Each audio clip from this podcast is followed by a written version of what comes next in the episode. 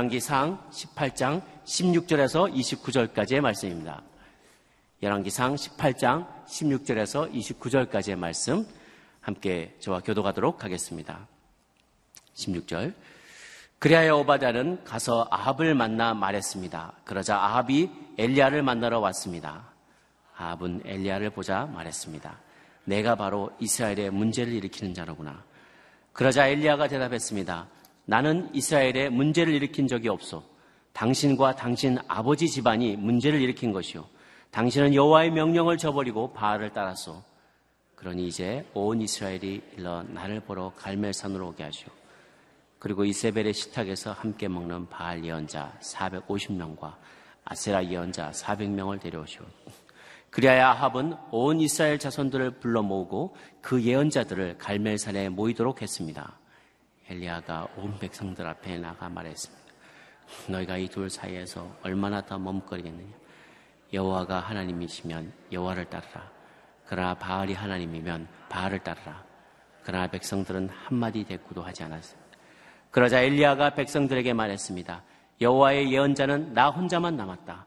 그러나 바알의 예언자는 450명이나 된다. 우리에게 소 두 마리를 갖다 달라. 저들에게 하나를 골라 각을 떠서 나뭇가지 위에 올리게 하되 불은 붙이지 말라. 나도 다른 하나를 준비해 나뭇가지 위에 올리고 불은 붙이지 않을 것이다. 그리고 나서 너희는 너희 신들의 이름을 부르라. 나는 여호와의 이름을 부를 것이다. 불로 대답하는 신 그가 바로 하나님이시다. 그러자 온 백성이 말했습니다. 당신의 말이 좋습니다. 엘리야가 바알의 연자들에게 말했습니다. 너희의 수가 많으니 먼저 너희가 소 한 마리를 골라 준비하라. 너희 신의 이름을 부르고 불은 붙이지 말라. 그리하여 그들은 소 한 마리를 가져다가 준비했습니다. 그러고는 아침부터 정오까지 바알의 이름을 불렀습니다. 바알이여 우리에게 대답해 주십시오. 그러나 아무 소리도 없었고 아무도 응답하지 않았습니다. 그러자 바알 예언자들은 자기들이 만든 재단 주위를 돌며 뛰었습니다. 정오가 되자 엘리야가 바알 예언자들을 비웃으며 말했습니다. 더 큰 소리로 하라. 그가 신이니 아마 깊은 생각에 빠졌거나 너무 바쁘거나 여행을 떠났나 보다. 어쩌면 자고 있을지 모르니 깨워야 되지 않나 싶다.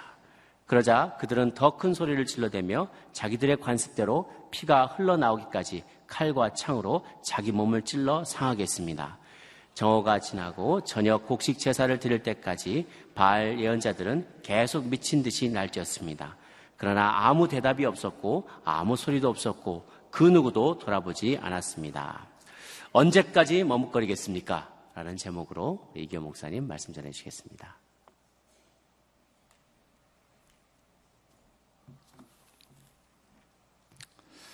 오늘 본문에 보면 드디어 아, 아합과 엘리야가 만나는 장면이 나옵니다. 아합을 만나기 위해서 엘리야가 아, 했던 두 가지 중요한 아, 사실이 있습니다. 엘리야에게 있어서 아합이라고 하는 사람을 만나기 전에 아니 저와 여러분들이 무엇인가 문제 해결을 위해서 누군가를 만나야 될 때 만나고 싶지 않은 사람을 만나야 될 때 혹은 문제의 근원 앞에서 이 문제를 풀 수 있는 결정적인 사건 앞에서 생각해야 될 두 가지 사실이 있는데 그것은 뭐냐면 첫 번째, 어떤 문제 속에서도 하나님이 우리와 함께 하신다는 확신이에요. 임마루의 하나님께서 이 문제의 근원을 주관하시고 이 문제를 풀어가실 분은 하나님이시고 내가 아니라는 사실입니다. 그런 확신이 우리에게 있지 않으면 엘리야에게 이런 확신이 있지 않으면 절대로 아합을 만날 수가 없습니다.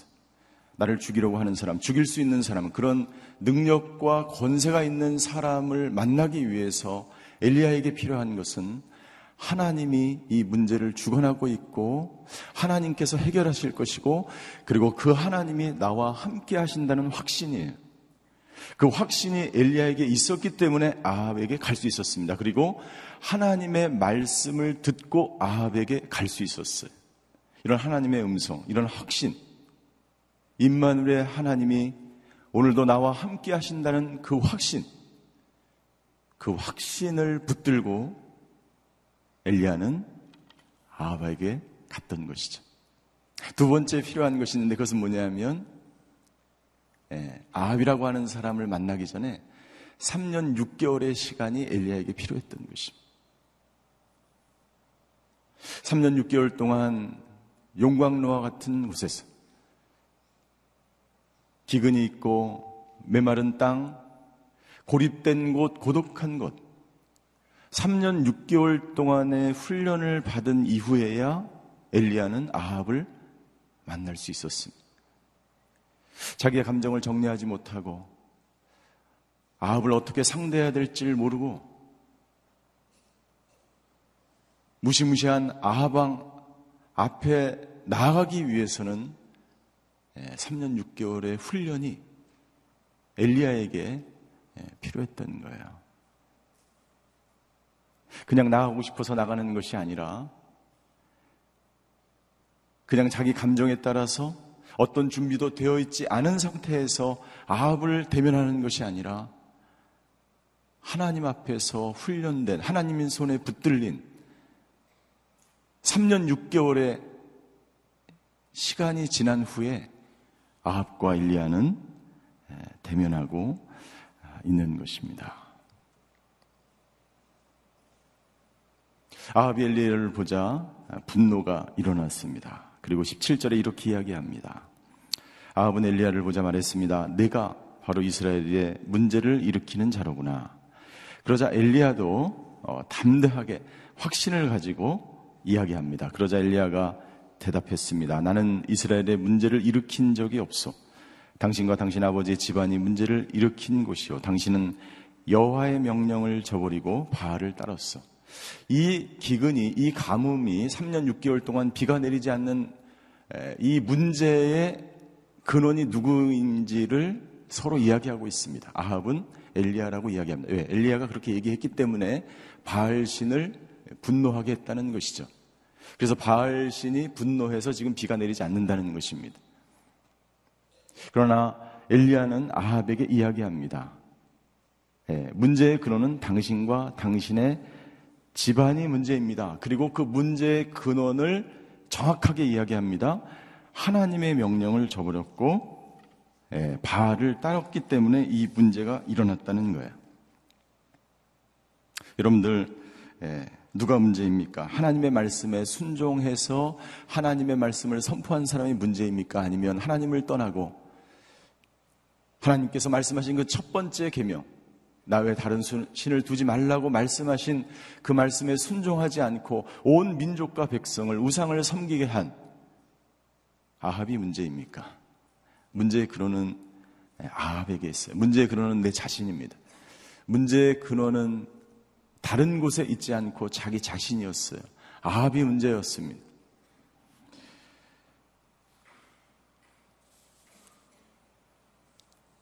여러분들 항상 우리는 문제가 환경에 있거나 다른 사람에 있거나 내 문제를 누군가 지적하면 우리는 예, 힘들고 어렵습니다. 그러나 그 문제를 그 지적과 충고를 내가 받아들이게 되면 예, 나에게 죄가 있다는 것을 인정하고 받아들일 때 문제가 해결되는 거예요. 그러나 아합은 예, 자기에게 문제가 있다는 것을 받아들이지 않습니다. 결국 예, 갈멜산에서의 예, 위대한 대결이 예, 시작됩니다. 19절에 보니까 이렇게 기록되어 있습니다. 그러니 이제 온 이스라엘에 일러 나를 보러 갈멜산으로 오게 하시오. 그리고 이세벨의 식탁에서 함께 먹는 바알 예언자 450명과 아세라 예언자 400명을 데려오라고 엘리야가 아합에게 제안을 합니다. 왜 이스라엘 백성들을 이 갈멜살 전투로 다 모아달라고 엘리야가 요청한 것일까요? 엘리야의 관심은요 이스라엘 백성에게 있습니다. 하나님의 백성들이 무지한 백성들이 아무것도 모르고 아합에 의해서 그 중에 자원에서 우상을 섬긴 사람도 있지만 무죄한 백성들이 우상을 섬기는 것을 보고 안타까워한 엘리야는 엘리야의 관심은 하나님의 관심이 백성들에게 있었다는 것을 깨달았어요. 백성들이 스스로 돌이켜 하나님께로 돌아오기를 원하셨어요. 그 하나님의 마음을 엘리야는 알았던 거예요. 백성들을 향한 하나님의 안타까운 마음을 엘리야는 깨달았던 거예요. 그래서 백성들을 다 모아달라고 이야기합니다. 아버지의 마음이죠. 부모의 마음입니다. 내 백성이, 내 자식이, 내 자녀들이 우상을 섬기는 것을 보고 안타까워하는 부모의 마음. 백성을 다 모으고 갈멜산에서 전투를 통해서 하나님이 참신이요 오직 너희를 구원할 분은 하나님이라는 것을 온 민족과 백성들이 알기를 원했어요. 그래서 다 백성을 모아달라고 이야기하는 것입니다. 그리고 이세벨의 식탁에서 함께 먹는 바알 선지자, 아세라 선지자 850명을 데려오라. 내가 그들과 상대하겠다. 누가 참 신인지를 대결을 통해서 내가 증명해 보이겠다고 엘리야가 선포합니다. 그리고 850명과 이스라엘 백성들이 까맣게 모여 있어. 그때 21절 엘리야가 이렇게 선포합니다. 굉장히 유명한 말씀이죠. 우리 21절을 함께 같이 읽겠습니다. 시작. 엘리야가 온 백성들 앞에 나가 말했습니다. 너희가 일두 사이에서 얼마나 더 머뭇거리겠느냐? 여호와가 하나님이시면 여호와를 따르라. 그러나 바알이 하나님이면 바알을 따르라. 그러나 백성들은 한마디 대꾸도 하지 않았습니다. 예, 어느 때까지 두 사이에서 머뭇거리겠느냐. 이 두 사이의 원뜻은 뭐냐면 두 마음 사이라고 하는 뜻입니다. 그 원 해석은 너희가 어느 때까지 두 마음 사이에서 머뭇거린 하나님을 예배할 것인가 바알을 예배할 것인가 이스라엘 백성들에게 두 마음이 있어요. 아합의 강한 우상 정책에 의해서 그들은 아합의 눈치를 보면서 그 마음 가운데는 하나님에 대한 마음이 있었던 거예요. 두 마음이 있었던 거예요. 두 마음에 머뭇거리는 것을 엘리야는 보고 있었어요. 그래서 이렇게 말하는 것입니다. 어느 때까지 두 마음 사이에서 왔다 갔다 하겠네. 여기서 예, 머뭇거리다라고 하는 뜻은 예, 절뚝거리다라는 뜻이야, 원어가. 두 마음을 가지고 있는 사람은요, 절뚝거리는 사람. 마치 병자처럼 병들어 있는 상태를 말하는 것입니다. 제대로 걷지 못하는 이스라엘 백성들의 신앙을 말하는 거예요. 중간 지대에서, 회색 지대에서.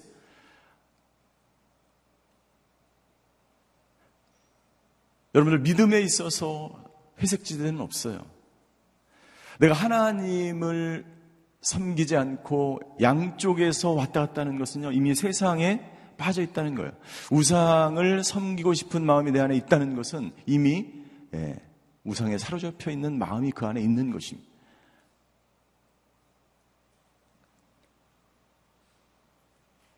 머뭇거리는 사람, 두 마음을 품은 사람들은 어떤 사람입니까? 야고보 사도는 두 마음을 품은 사람들에 대해서 이렇게 이야기하고 있습니다. 야고보서 1장 6절부터 8절까지 우리 한번 같이 읽도록 하겠습니다. 야고보서 1장 6절, 7절, 8절에 보면 이렇게 기록하고 있습니다. 오직 믿음으로 구하고 조금도 의심, 하지 마십시오. 의심하는 사람은 바람에, 바람에 밀려 요동하는 바람물결, 바다물결 같습니다. 그런 사람은 주께 무엇을 받을 것이라고 기대하지 마십시오. 그는 두 마음을 품은 사람으로 그의 모든 길은 정함이 없다라고 이야기하고 있습니다. 두 마음을 가지고 있는 사람, 하나님만을 섬기지 않고 세상도 섬기고 물질도 탐하고 권력도 갖고 싶고 세상 사람들이 하는 것들을 다 취하면서 동시에 하나님을 섬기려고 하는 사람들의 마음은 어떤 마음이냐면 하나님을 의심하는 거예요. 하나님이 나와 함께 하신다는 확신이 없는 거예요. 이 문제를 풀 사람이 하나님이지만 동시에 바알일 수도 있다는 거예요. 하나님이지만 동시에 물질일 수 있다는 거예요. 하나님이만 동시에 세상일 수 있다는 거예요. 두 마음을 품은 사람을 의심하는 사람이라고 이야기하고 있습니다. 이런 사람들은 하나님으로부터 아무것도 받을 수 없다라고 이야기합니다. 너희가 무엇을 받을 것이라고 기대하지 말라라고 말씀하십니다. 그러고 나서 야고보 사도는 사장에 가서 다시 이렇게 권면합니다. 4장 8절이에요. 4장 8절 같이 읽겠습니다. 시작.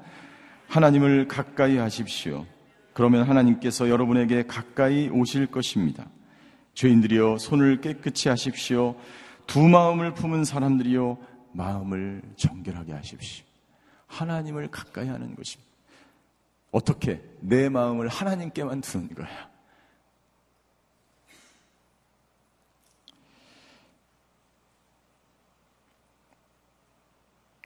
여러분들 하나님을 오랫동안 믿었음에도 불구하고 정함이 없고 두 마음을 가지고 세상과 하나님 사이에서 우상과 하나님 사이에서 바알과 하나님 사이에서 갈등하고 고민하고 괴로워하는 사람들 그 백성들을 향하여 하나님은 말씀하시는 것입니다. 오늘 저와 여러분들을 향하여 말씀하시는 것입니다.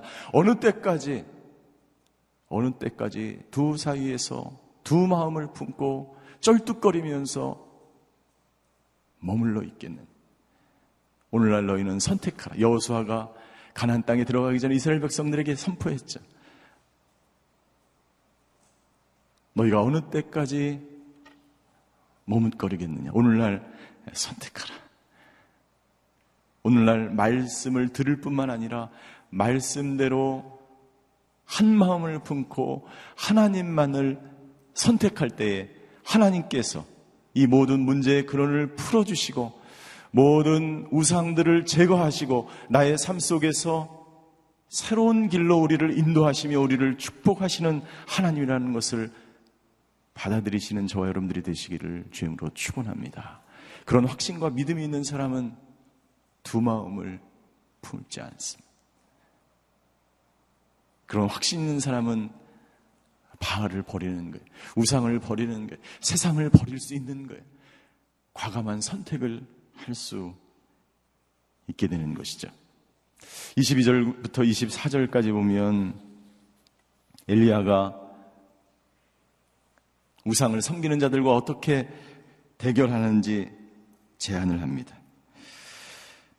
하나님과 여호와와 바알 중에 누가 참신인지 그것을 증명하기 위해서 엘리야가 선택한 것은 제사를 드리는 희생 제사를 드리는 방법이었어요.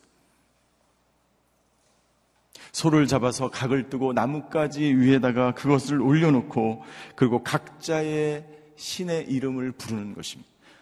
그러면 거기에 응답하는 신이 참 신이요 살아있는 신이요 유일하신 신이라는 것을 증명하는 것이죠.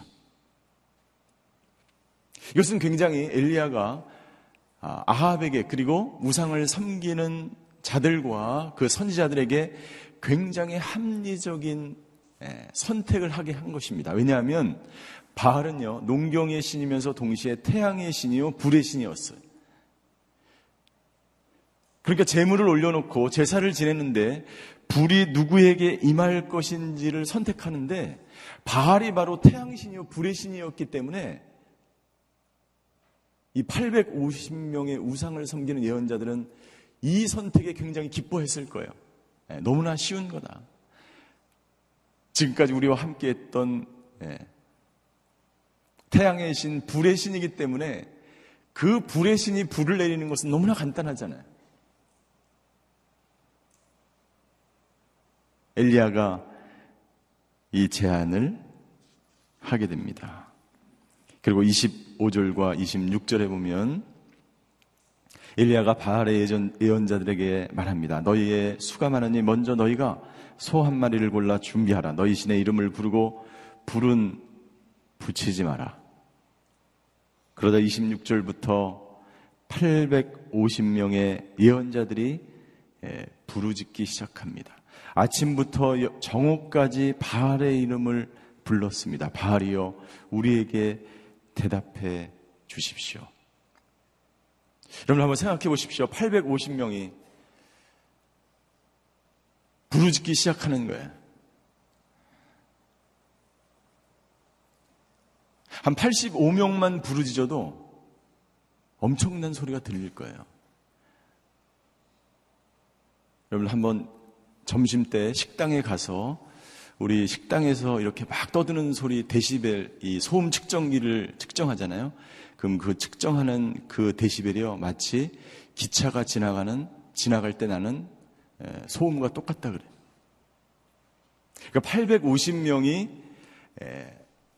바알의 이름을 부르짖기 시작하는데 그 소리가 이 그 전체 그 장소를 감싸고 있었을 거예요.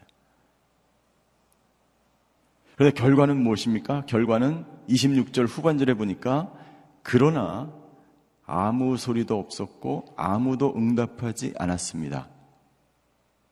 그러자 바알의 예언자들은 자기들이 만든 재단 주위를 돌며 예, 뛰었습니다. 뛰었습니다. 이제 소리를 질러서 안 되니까 이들이 뛰기 시작합니다. 뛰기 시작하고 이제 점점 증세가 심각해집니다. 28절에 보니까 이렇게 기록되어 있어요. 그러자 그들은 더 큰 소리를 질러대며 자기들의 관습대로 피가 흘러나오기까지 칼과 창으로 자기 몸을 찔러 상하게 했습니다. 자해하기 시작했어요. 자해하기 시작했고 29절에 보니까 정오가 지나고 저녁 곡식 제사를 드릴 때까지 바알의 연자들은 계속 미친 듯이 날뛰었다. 850명이 여러분들 이 축제를 역사가인 요세푸스는 자세히 기록하고 있는데요. 많은 850명의 예언자들이 피를 흘리면서 원을 그리면서 뛰기 시작합니다. 소리를 지릅니다. 자기 몸을 자해합니다.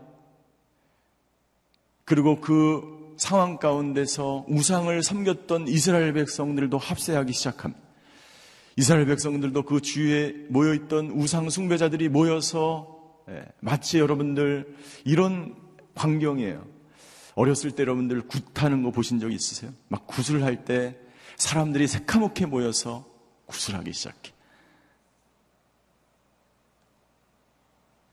그야말로 지옥의 모습. 지옥입니다. 그리고 우상숭배의 결국은 예, 자기 학대입니다. 자기 학대입니다. 멸망의 길로 가는 것입니다. 왜 자기를 학대합니까? 예. 거짓이 드러나는 시간이기 때문에. 내가 평생 믿었던 것이 아무런 능력과 힘이 없다는, 없다는 것이 판명되어지는 그 순간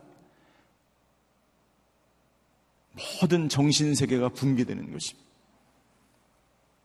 그것이 우상과 이단을 믿는 사람들의 결국입니다. 멸망이요, 파멸이요, 자기 학대요,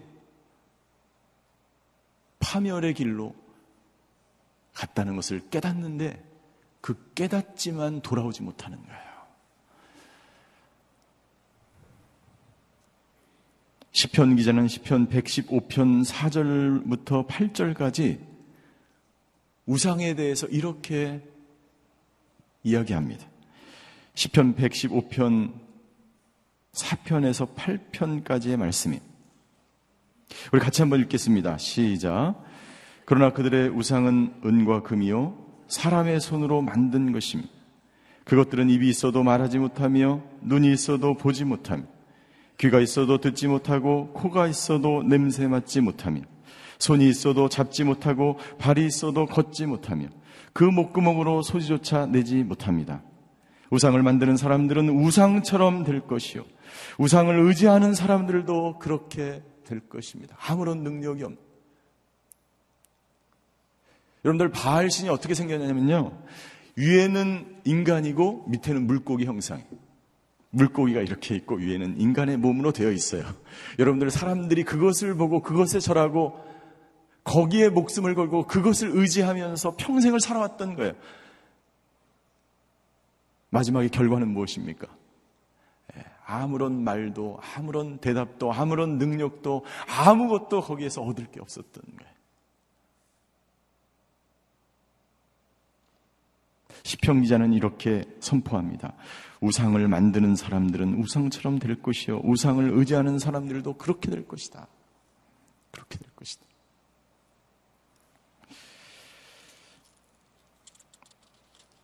우상을 섬기는 사람들도 결국에 눈이 먹게 될 것이요, 귀가 막히게 될 것이요, 아무것도 보지 못하는 영적 어두운 세계에서 파멸의 길로 걸어가게 될 것이다.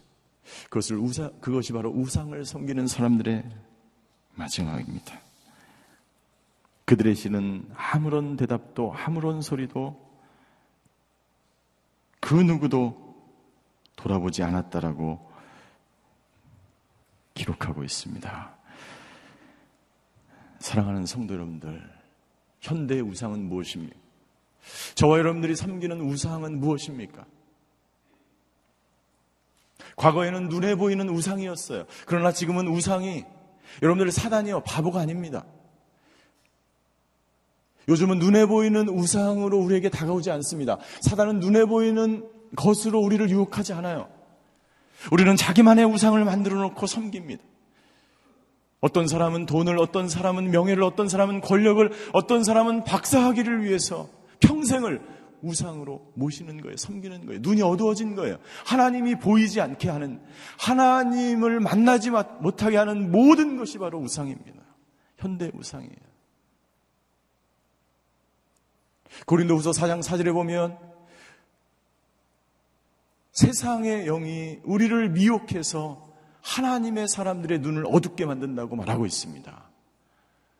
우리를 영적으로 어둡게 만드는 것, 우리를 하나님께 가까이 하지 못하게 하는 모든 우상에서 우리는 떠나 하나님께로 가까이 두 주인을 섬기지 않고 하나님만을 섬기며 그분만을 생각하며 한 마음을 가지고 오늘도 살아갈 때에 하나님께서 놀라운 축복을 우리에게 허락하시는 줄 믿습니다.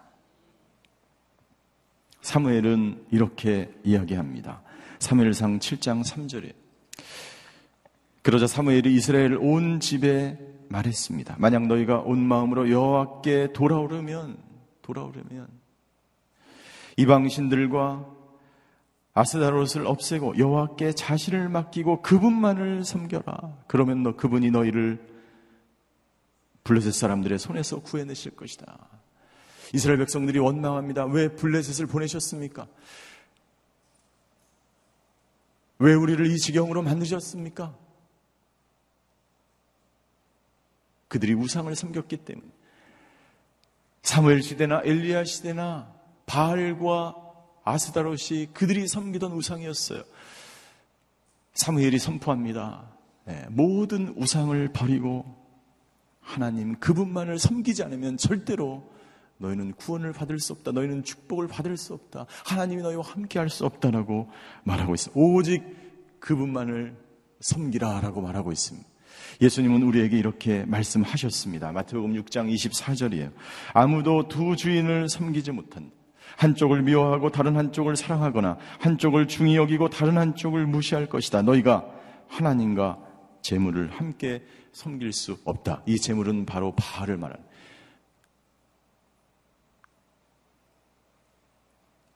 저와 여러분들 가운데 두 주인이 사라지게 되기를 주임으로 축원합니다. 우상이 사라지게 되기를 주임으로 축원합니다. 오직 하나님만을 섬기며 경배하시는 오늘 하루가 되시기를 주임으로 축원합니다.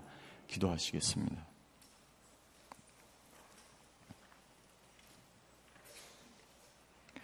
오늘 하나님은 우리에게 말씀하십니다. 머뭇거리지 말고 오직 나만을 따르라고 말씀합니다. 사랑하는 성도 여러분들, 오늘 나의 우상은 무엇입니까? 재물과 명예와 권력과 세상의 그 어떤 것도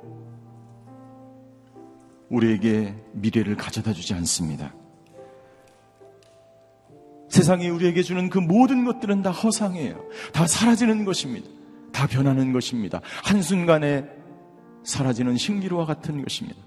사단은 끊임없이 우리에게 그것으로 유혹하는 거예요. 오 하나님 우리에게 있는 모든 우상들을 버리고 나와 내 집은 오직 여호와를 섬기겠노라고 하는 단호한 결단으로 오늘 하루를 살아가는 저희들 되게 하여 주시옵소서. 오늘 시간에 우리 자녀들을 위해서 기도할 때에 아버지 하나님 나의 자녀가 세상의 우상 바알을 선택하는 자녀들이 아니라 오직 나와 내 집은 우리 자녀들은 하나님만을 섬길 때에 하나님께서 주시는 놀라운 축복을 경험하는 하나님의 자녀들, 하나님의 가정, 오늘 새벽 재단을 쌓는 모든 사람들이 되게 하여 주시옵소서. 오늘 우리 이런 기도로 하나님께 나아가시겠습니다. 사랑의 하나님, 오늘 하나님의 말씀을 우리가 들었습니다. 너희가 어느 어느 때까지 머뭇거리겠느니 아버지 하나님 두 마음을 품은 자들아 아버지 하나님 주여 하나님께서 하신 이 말씀을 듣고 아버지 여호수아처럼 사무엘처럼 엘리야처럼 아버지 하나님 오늘 선택하는 저희들 되게 하여 주시옵소서. 아버지 세상에 수많은 우상을 붙들고 살아가는 사람들이 있습니다. 아버지 하나님 주여 내가 추구했던 그 모든 것들 내가 붙잡고 있었던 그 세상을 내려놓고 우상을 내려놓고 아버지 하나님 재물과 명예와 아버지 권력과 공부와 아버지 하나님 주여 그 모든 것들을 내려놓게 하여 주시옵소서. 그리고 아직 아버지 하나님 오늘 우리가 선포하게 하여 주시옵소서 선택하게 하여 주시옵소서. 오직 나와 내 집은 우리 자녀들은 내 가정은 하나님만을 섬기겠습니다. 하나님만을 선택하겠습니다. 하나님만을 섬기겠습니다. 라고 고백하는 하루가 되게 하여 주시옵소서. 그때 아버지 우리를 축복하시고 아버지 모든 문제를 풀어가시고 모든 문제에 아버지 하나님 주여 해결하시며 우리에게 새롭고 산길 생명의 길 아버지 하나님 허락하시는 그 하나님을 붙잡고 나아가는 저희들 그 하루가 될 수 있도록 주여 역사하여 주시옵소서. 하나님 문제의 근원이 무엇인지를 깨닫게 해주셔서 감사합니다. 내가 붙잡고 있었던 모든 세상의 욕심과 정욕과 모든 것들을 내려놓고 그것이 우상임을 깨닫고 하나님만을 섬기며 하나님만을 붙들고 하나님을 선택하는 하루가 되게 하여 주시옵소서. 지금은 우리 주 예수 그리스도의 은혜와 하나님의 극진하신 사랑과 성령님의 감화 교통하심의 역사가 오늘 하나님만을 바라보며 하나님을 선택하며 하나님이 나와 함께 하신다는 확신을 가지고 살아가기로 결단하는 이 자리에 머리 숙이신 하나님의 사람들 머리 위에 그의 가정과 자녀와 일터와 사업 위에 이제로부터 영원히 함께 계시기를 간절히 축원하옵나이다. 아멘.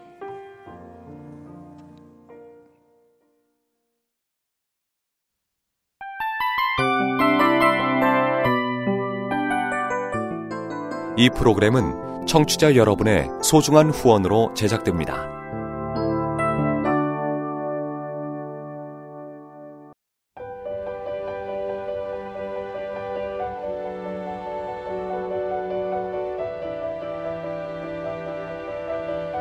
세상에는 수많은 교회들이 있지만 더 깊이 있는 말씀 강해를 찾기 위해 크기로만 교회를 선정하지 않습니다. 보다 좋은 영적 콘텐츠를 더 많이 나누기 위해 방송비를 받지 않습니다. 1년 365일 복음만 전하고 싶어서 우리는 광고를 하지 않습니다. 온누리의 복음을 땅끝까지 CGN TV와 함께 땅끝 성교사가 되주세요